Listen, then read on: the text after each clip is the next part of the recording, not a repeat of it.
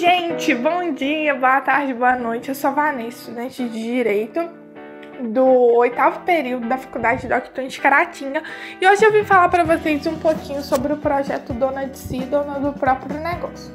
O foco desse projeto é o empoderamento feminino e o incentivo de mulheres dentro do mercado de trabalho. Mas antes de falar do projeto propriamente dito, eu quero fazer uma breve análise histórica do papel da mulher na sociedade. Se a gente for parar para estudar sobre a antiguidade clássica, a gente vai ver que grande parte da história se passou debaixo de um patriarcado. O patriarcado é o pater poder, onde a mulher era materialmente inferior ao homem e devia submissão ao pai e ao marido esse, esse patriarcado despertou alguns movimentos que não concordavam com essa visão. E dentre tantos movimentos, nós temos um que é famoso, que é o feminismo, que ele luta contra esse patriarcado e luta também pela igualdade entre homens e mulheres. O feminismo ele é marcado por três gerações, três fases do feminismo, onde a primeira geração do feminismo é, o seu marco principal é a de manifestação de mulheres, manifestações simples de mulheres para ter voz dentro da sua própria casa, mulheres que lutavam contra o autoritarismo e a brutalidade do marido.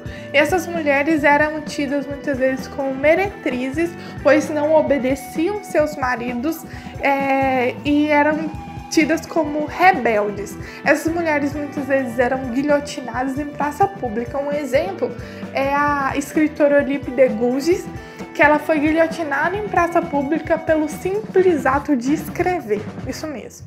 A segunda fase do feminismo é marcada pelas lutas de movimentos, em que as mulheres já haviam conquistado alguns direitos, mas elas queriam direitos dentro do mercado de trabalho, porque ela, ela era vista como uma mão de obra inferior à mão de obra do homem. A segunda geração do feminismo, seu marco principal é o dia 8 de março de 1857, em que várias operárias foram queimadas dentro de uma praça por estarem reivindicando direitos, reconhecimento dentro do mercado de trabalho e direitos iguais entre homens e mulheres. A terceira fase do feminismo é a, é fase que nós vivemos hoje, é a fase contemporânea. E essa terceira fase do feminismo é marcada por uma luta histórica, porque nós reconhecemos sim os direitos adquiridos na primeira e na segunda geração, só que nós reconhecemos também que mesmo que nós adquirimos alguns direitos, muitos direitos não são completamente efetivados por conta de um preconceito velado. E nós buscamos nessa terceira fase efetivar esses direitos. A terceira fase também é marcada pela Lei Maria da Penha, que é uma lei que nós conquistamos, que é a lei que protege a mulher vítima de violência doméstica. É, e outros pontos da terceira fase do feminismo é dar liberdade à mulher de se manifestar, é liberdade, dar liberdade à mulher sobre seu próprio corpo, dar liberdade à mulher de se posicionar dentro de casa, dentro do trabalho e por isso essa terceira fase também marca a questão de não impor à mulher nenhum movimento, porque se nós buscamos dar liberdade à mulher, nós não podemos usar esses movimentos como uma imposição. Fazendo essa análise, nós entramos então dentro da questão da mulher no mercado de trabalho.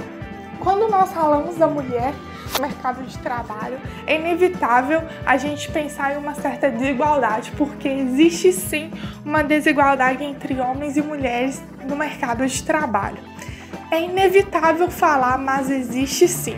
Mesmo que um preconceito velado, como eu falei, mas também a herança de um patriarcado que durou tantos anos e nós temos que vencer essas desigualdades. E como que nós vamos vencer essas desigualdades dentro do mercado de trabalho?